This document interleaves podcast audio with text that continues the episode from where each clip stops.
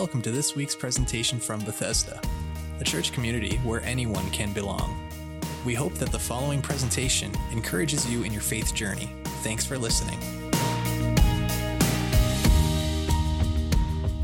I had the opportunity, uh, actually, my wife had the opportunity to uh, visit a great uh, vineyard this week. We have friends who, uh, who uh, own a, um, they grow grapes. Uh, they have an outdoor pool, but they, it's an enclosed pool, so it's a kind of a dual thing, and so they grow grapes. And so I have in my hand um, some grapes and some branches from a grape. And you will notice right away, uh, we, we, we p- picked it yesterday, and you'll notice uh, that I actually had to put them in water last night because they started to wilt away. And, and, and uh, the context of, uh, in the third week of this series is I am growing. And we're going to land on John chapter 15, where Jesus gives us, once again, this imagery of what it really is at the epicenter of your growth in Him. Okay? Are we ready for that? It says, I am the true grapevine, and my Father is the gardener. He what? I just want to encourage you this morning, okay, that he cuts off every branch of mine that doesn't produce fruit. And he what? He prunes the branches that do bear fruit so that they will produce even more. You have already been pruned and purified by the message I have given you. Remain in me, abide in me, some uh, translations say and I will abide and remain in you. For a branch cannot produce fruit if it is severed from the vine, as we see in my hand. It begins to wilt, and you will you cannot be fruitful unless you remain in me. Yes, I am the vine. You are the branches. Let's not get that mixed up. We live in a world where we think we are self autonomous and we want to be both the branch and, and the vine, the source, and the fruit at the same time. But Jesus is reminding us at the epicenter of growth in your life, it, there is a source and there is fruit. Those who remain in me and I in them will produce much fruit, for apart from me, you can do nothing. Anyone who, dare, who, who does not remain in me is thrown away like a useless branch and withers. Such branches are gathered into a pile to be burned up. But if you remain in me and my words remain in you, you may ask for anything you want and it will be give, granted. When you produce much fruit, you are my true disciples. This brings great glory to my Father. I have loved you even as the Father has loved me. Remain in my what? Love. When you obey my commands, you remain in my love, just as I obey my Father's commandments and remain in his love. I have told you these things so that you will be filled with what? My joy. Yes, your joy will be will overflow. You may be seated.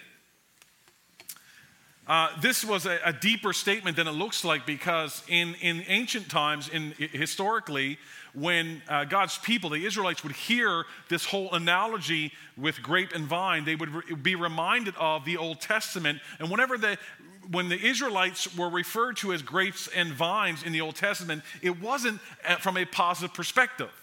It was God wants once reminding that they have disconnected and disobeyed themselves. They disobeyed and they were disconnected from God. So when they heard this, it was a negative thing. But as they hear it in John chapter 15, he was declaring it because the disciples weren't getting it. The context of John 15 is so crucial um, to what he is saying here D- during the Last Supper. This is the context. He's at the table with his disciples, and at the table, um, are two people who are about to be cut off. Um, we have Judas, of course, and we have Peter, ironically, who the church is built after later on. And they didn't get it. One was cut off per- permanently, and another for a short time because of the same principle, because they, what they were producing in their life, was a direct result of what they were connected to.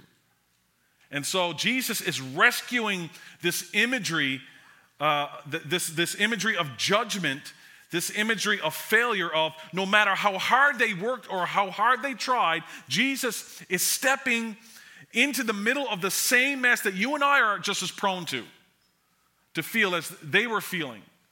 You are in this room today and you are looking at what your life is producing.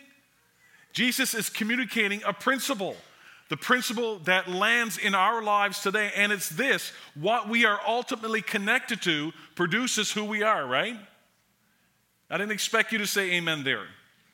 It's reflective, isn't it? What you, what you are producing in your life, what you are, the fruit that you have in your life is a direct result of what you are, what you have attached yourself to in the scope of your life. And Jesus is saying, I am the true vine. You are not. this, is, this is a fundamental issue, isn't it, with us? Because there are times when we want to be the source and the fruit. We want to govern and we want to be self autonomous and we want to produce our own fruit. We want to be the source and the fruit. And Jesus is saying to you and to the disciples that that's not the case. Jesus is saying here in John 15, the kind of fruitfulness that pleases the Lord that you are unable to walk in, I will make possible. That's what is happening in this statement. I am the vine. And as we as we lean into the third part of the series and discover that I'm not just a part of the body of Christ, I play a part a couple of weeks ago uh, but uh, last week we discovered that we, we've been forgiven, and the forgiveness is never about measuring up, but leaning in. Amen? Today we're discovering what it means to say, I am growing. And Jesus sets this imagery as he sits with his disciples the day before he's betrayed. And in some ways, the day before he begins to be cut off himself. And he's proclaiming the kind of life that you should produce, is, and it's not found in you, but in, in him. And here's what I am the true vine means here in this context for you and for me today. As much as we work, as much as we try to be moral and upright and good people, we're going to fall short of that over and over. And that is all of our stories. Since Jesus is the true vine, since Jesus is doing for us what we cannot do. You need to be remember remember that going into this grape and vine, this whole branch branch and vine uh, uh, imagery here is Jesus has already done what you could not do. And he is what you couldn't be. And that is your salvation. Amen. And so since Jesus is doing that, staying connected to the vine in order to say I am growing means it will produce pain. Everybody say pain. Now, I know you want to say, we want this to say blessing. I know you want this to say a, a lot other positive things, but it is pain in this imagery. And what you need to notice about this text is a little unsettling. Notice the same branches that are pruned experience the same pain as the branches that are cut off. But they have different outcomes, don't they? It says, I am the true vine, and my father is the gardener. He, what? He cuts off. There's that pain. Every, excuse me, branch of mine that doesn't produce fruit, and he prunes. There's that imagery. The branches that do bear fruit, so they will produce even more. Have you ever seen, have you ever had the experience of watching someone prune branches in terms of grapes? It's ugly. It's a lot of mess. And they're pruning back in order to bear more, more fruit. So let me, let me make a bold statement. To be a Christian means to bear fruit. And if this is true, how you define that fruit starts to matter. How you grow starts to matter, doesn't it? If bearing fruit is a religious posture, then we are no better than the Pharisees. And so we heard last week as Jesus spoke to the sinners, tax collectors, and religious leaders in Luke 15 through the story of the prodigal son that we receive God's love even though we don't deserve it. So measuring up or religious posturing isn't fruit bearing. So what about what about those who bear fruit? Then those who bear fruit get cut back. They get pruned. They get cut back. Why would the Lord prune what's fruitful? Well, to, to bear more fruit. And so, bearing more fruit, what does that mean to be fruitful? Does it mean that we're, we're going to have amazing careers and, and no one is going to be sick and everyone will love us? Is that kind of fruit we, we can expect if we remain in, in Christ? No, it's actually more like this kind of fruit in our lives is what?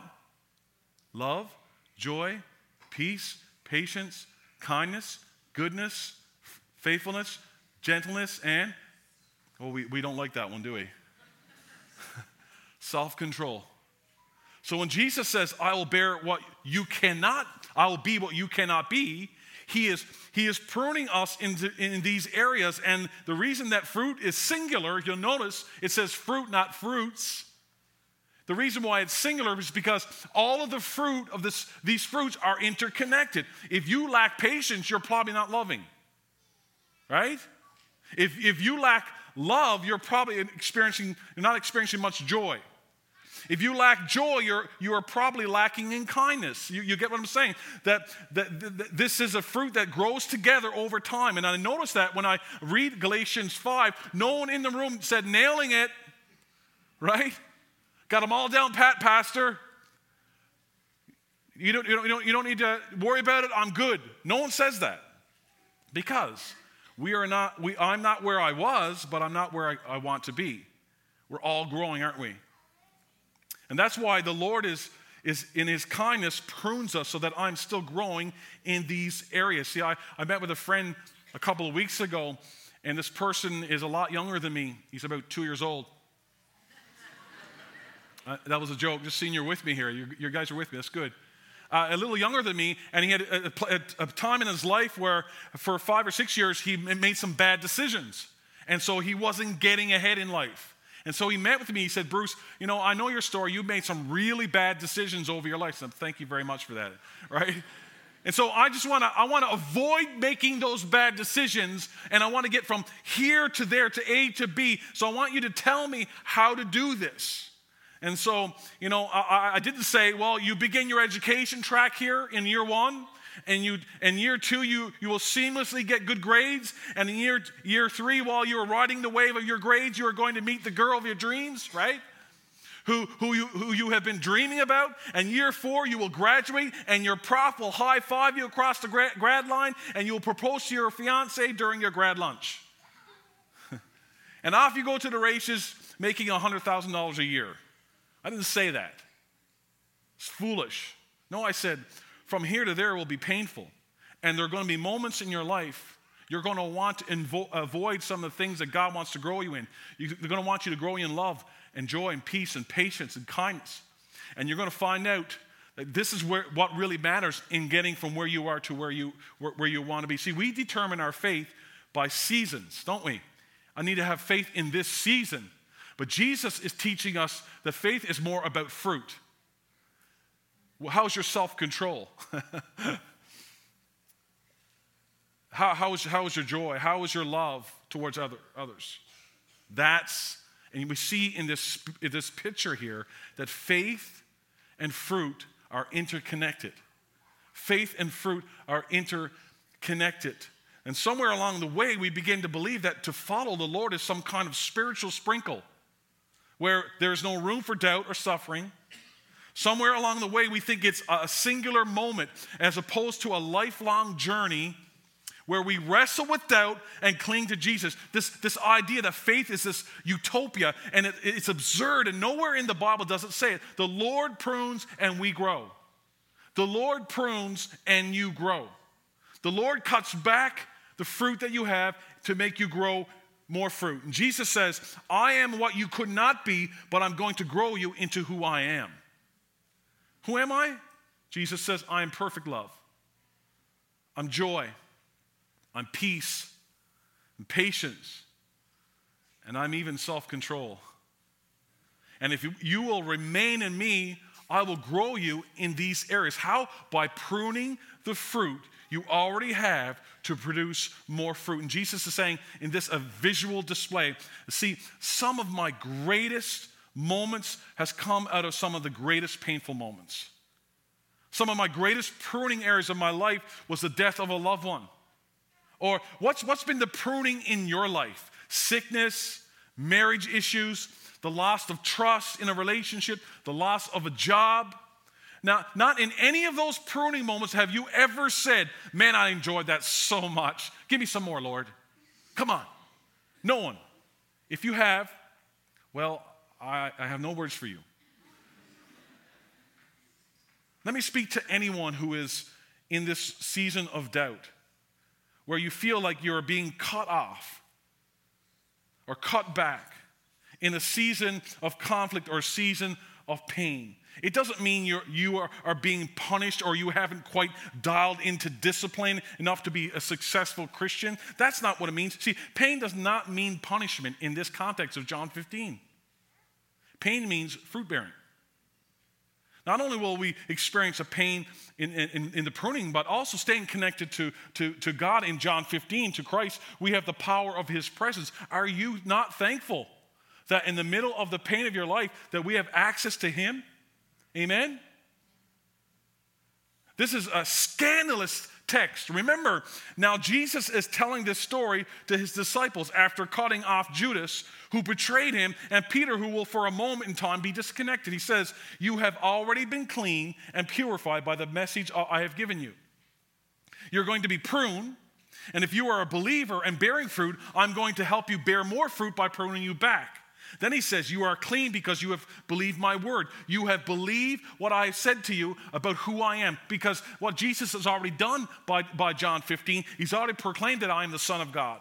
I am the truth. I am the light. I am the only one who can save you. And the disciples have believed that. It says, in fact, keep in mind, these disciples are only 24 hours away from, from betraying Christ, especially Peter.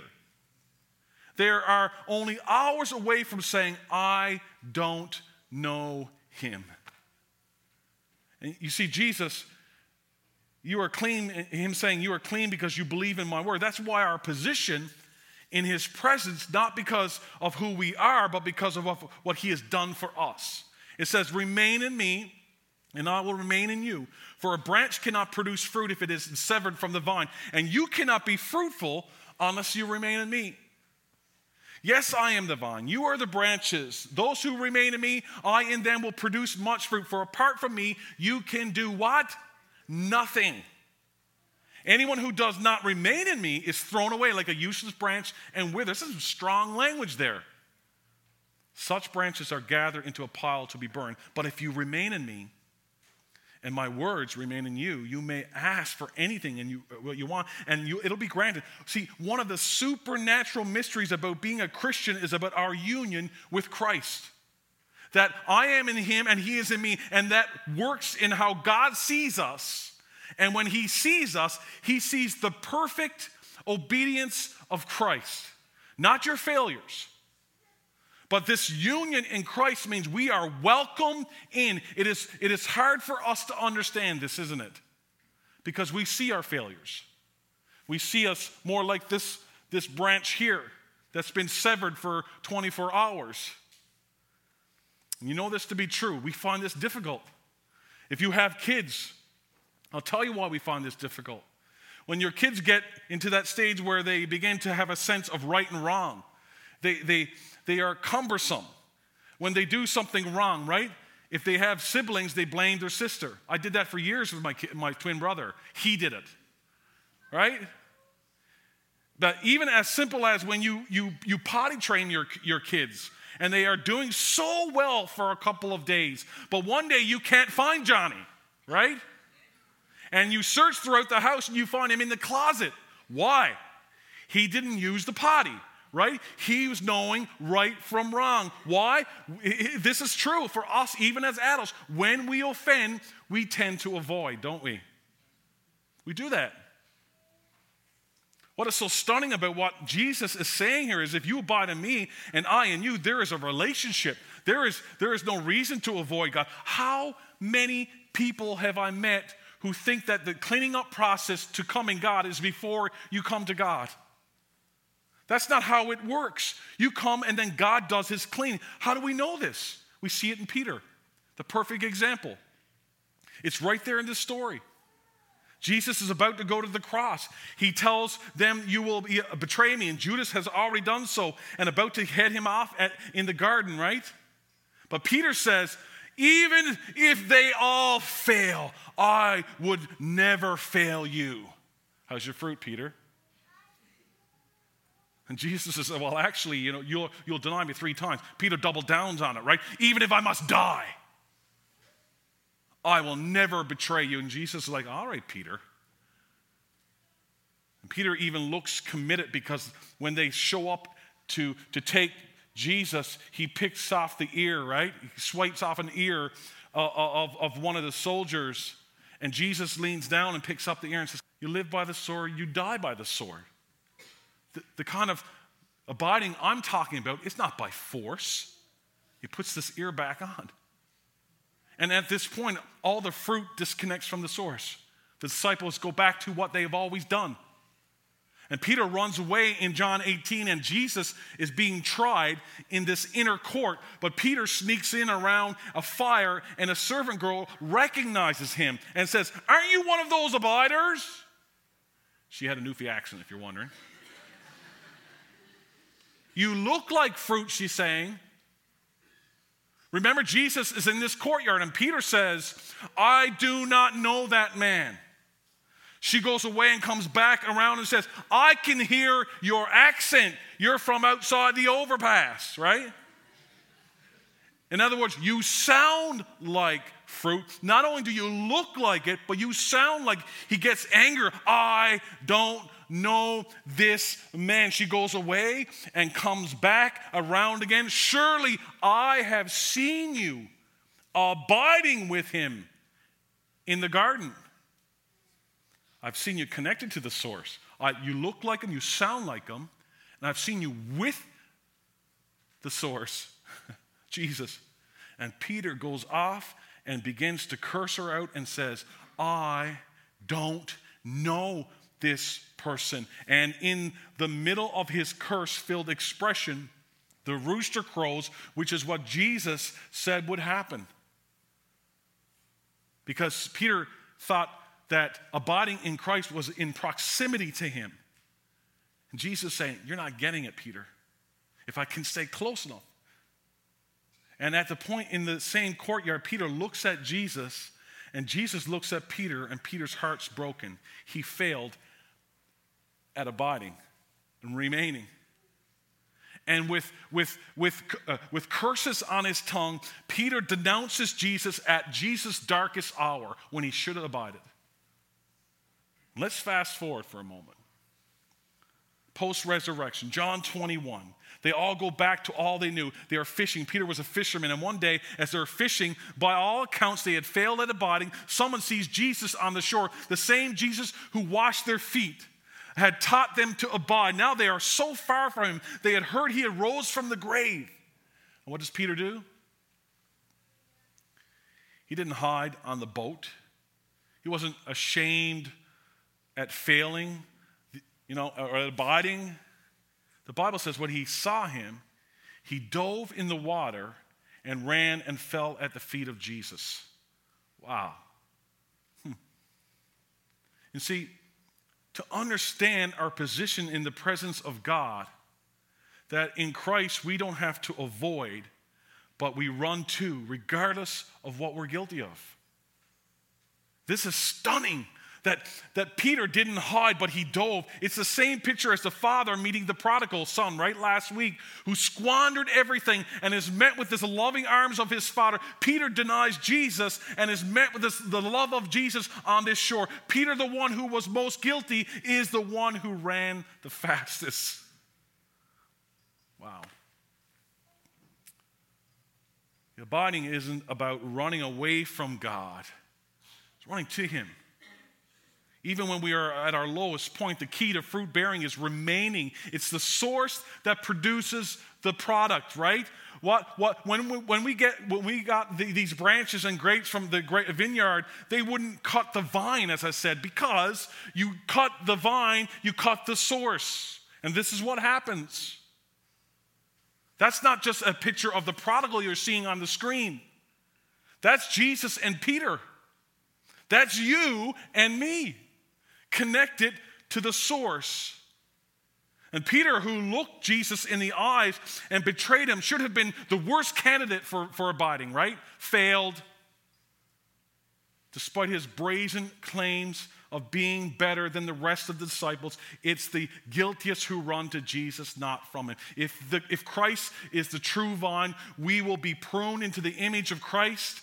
We have the power of his presence. And lastly, we have the power to love. By this my Father is glorified, that you bear much fruit, so you'll be my disciples. As the Father loved me, I also have loved you. Abide what? Abide in, let's say it together. That is so poor. It's embarrassing.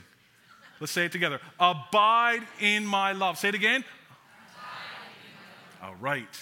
If you keep my commandments, you will be, abide in my love, just as I have kept my Father's commandments and abide in his love. Now, there is a cycle of dependence occurring here that we get mixed up as in the Christian faith. When it comes to our position in Jesus when we abide, and we step out of that remaining in Him, and when we do as Christians, our world is out of order. We read this text from a linear perspective. We think if we obey His commands and we abide in His love, it says, Abide in my love first. Not if you obey my commands and you will love me, but as you grow in your love for me, you will obey my commands. And when we get this, this backward, we totally enslave ourselves and step outside of Orthodox Christian faith. The kind of faith we live is not do and you might be approved. Our faith is abide in my love, therefore you will do. Amen? Let me explain this. There, there, was, there was eight kids in my, my family. And my mom was, was, a, was a bit of an, an enabler, okay? I was her little baby boy, is what I'm trying to say. She was the type of mother who would do everything for us. If I got out of the shower and dropped my towel on the floor, she would come along and pick up my towel and hang it up or place it in the hamper. It's how I grew up. Don't judge me. She would make us tea and stir it and place it in front of us. We used to tease her later on. I think you would actually put it up to our mouths and, and help us drink it if, if, if, we let you. Now, this caused a, a problem very early in my marriage.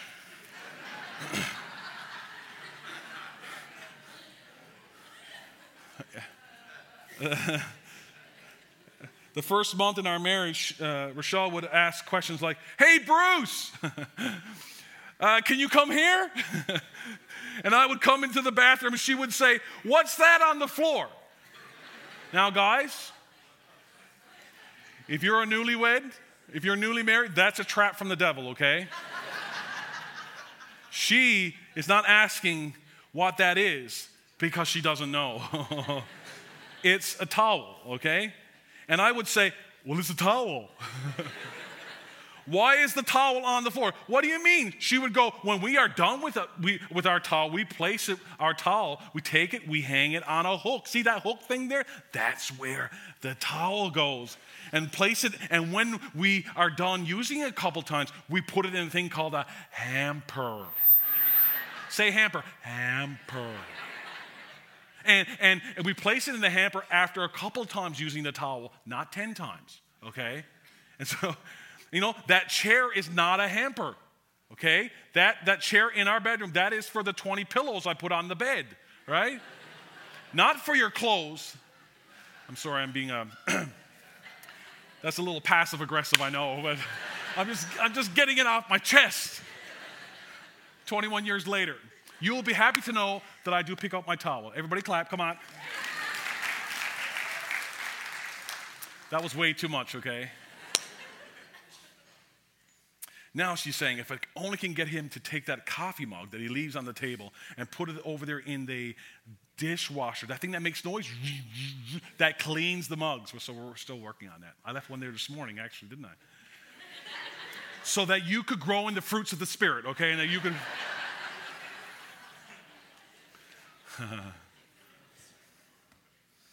uh, you see, um, where do I go, right?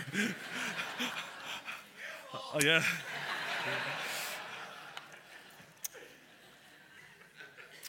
But I, I, I, don't do these things for Rochelle to, jump, to jumpstart my love for her. I'm saving myself now, okay? but I don't. It's because of my love for her that I do these things. It's my love that drives that activity. I hang up my towel because I love her. and what we are happening in these closing verses of John 15 is uh, uh, I, am, I am called to work on and I grow my love for Jesus, and that ter- in turn will affect my obedience. You get what I'm saying? Not to work on my obedience in order to love. A religious leader asked Jesus this what is the greatest commandment? You have to understand this religious leader equated relationship with God by a list of 400 laws and memorizing the Torah. And so he asks, well, What's the greatest commandment? And Jesus says, well, You love the Lord, your God. That's what you do with all of your heart. And not only with all of your heart, all of your soul and with all of your strength and with all of your mind. Then he goes on to say, and what? And love your, back up, it's not there in the slide, my apologies. And love your what? Your neighbor. That's, that's the posture. We're first called to love Jesus, and that straightens all my crooked paths. So I'm not trying to live my life, try to avoid doing bad things, but giving my life over to a growing love for Jesus. See, when I grow in my capacity to love the Lord, it empowers and fuels my obedience.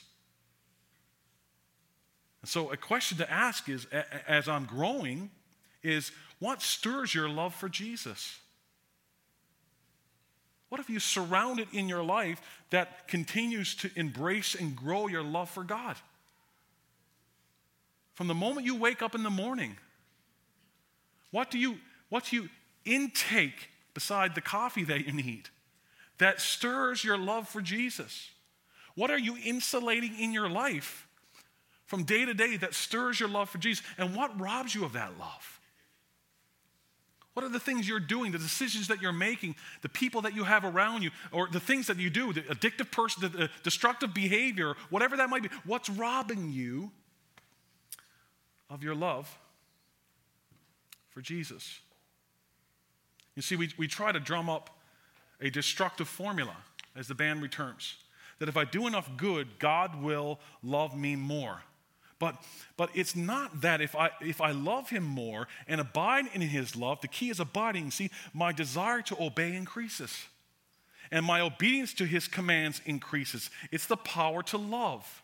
That's having the power of His presence that fuels and drives our obedience and our transformation to look more and more like Jesus, which all hinges on Jesus being what we could not be and accomplishing what we could not. We get so caught in, in doing. But that's the abiding principle as I'm growing in my relationship with God. Christ has become what you cannot become. Christ did what you could not do. And I remain in him because of that. So let me tell you why all this matters. In verse 11, it says, These things I have spoken to you, that my joy may remain in you, and that our joy, let me, let me say it again. These things I have spoken to you, that my what? Joy may remain in you, and that your may be full, may be complete. And what you need to know is that happiness and joy are fundamentally different. They're not the same thing. And one is worthy of pursuing, and the other is really not as the focal point of your life. Happiness is frail and fragile and can be affected by all, all kinds of external circumstances. You wake up happy, right?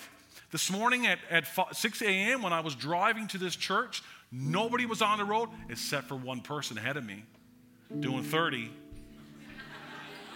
I said, Lord, you got a sense of humor, man respectfully, because I'm always in fast forward. Man. And if we base remaining in, in Him about building this happiness in our life, it's frail. You see, see, happiness is built on external circumstances. The joy is built on uh, spiritual principles. And it's this I belong to Jesus, and I have the power of his presence, and he does for me what we cannot do. Wow. And that doesn't change.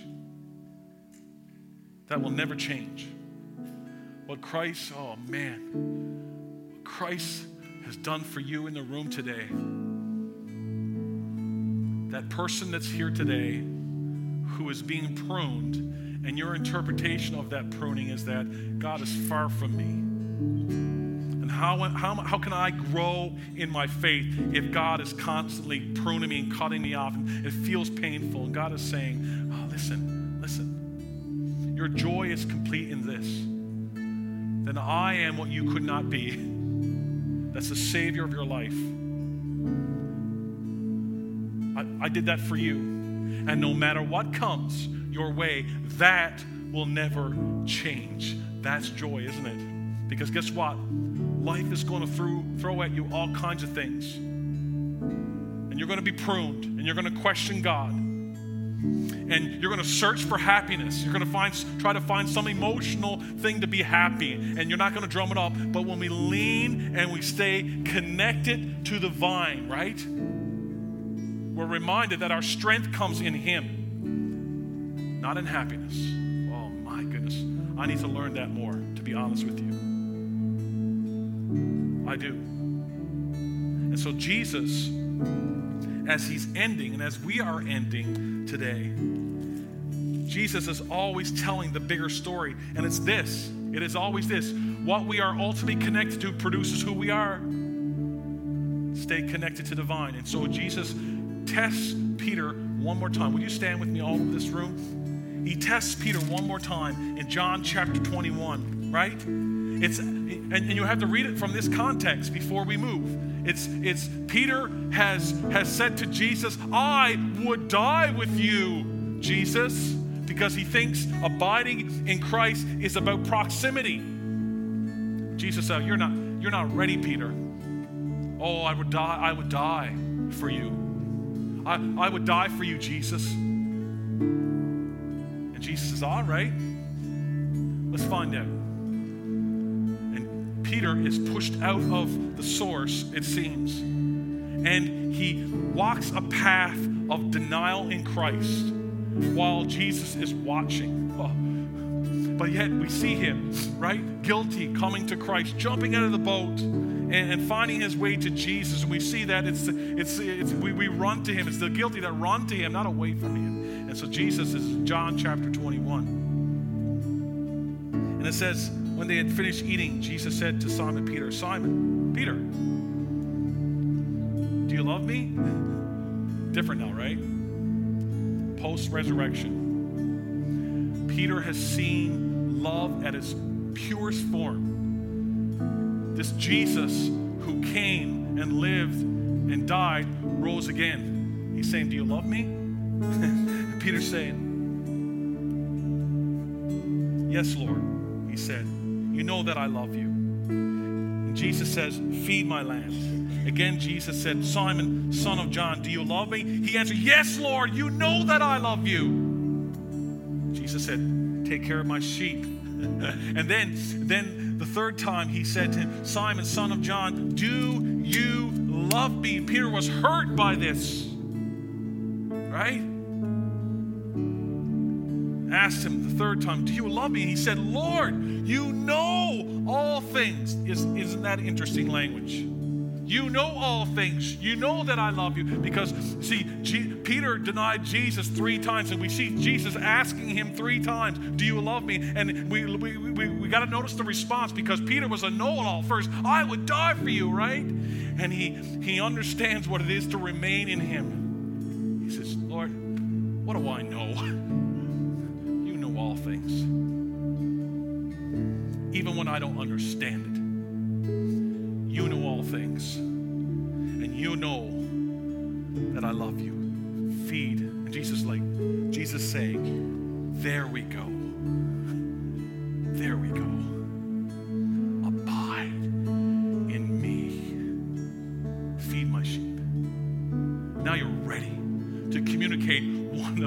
Greatest forces of love ever known. Now you're ready, Peter. Go and feed my sheep And you're in this room today as we end, as Matthew leads us in a closing song, and you are in a pruning stage.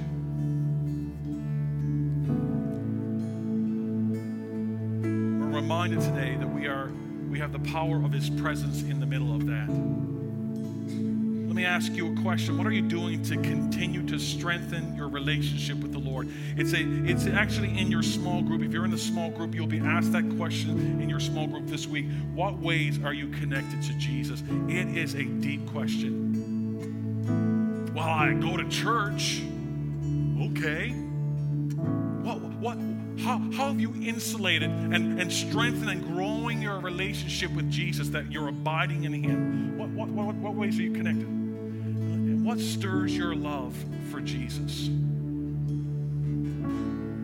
And what robs you of it? What's going on in your life right now that's robbing you of that love?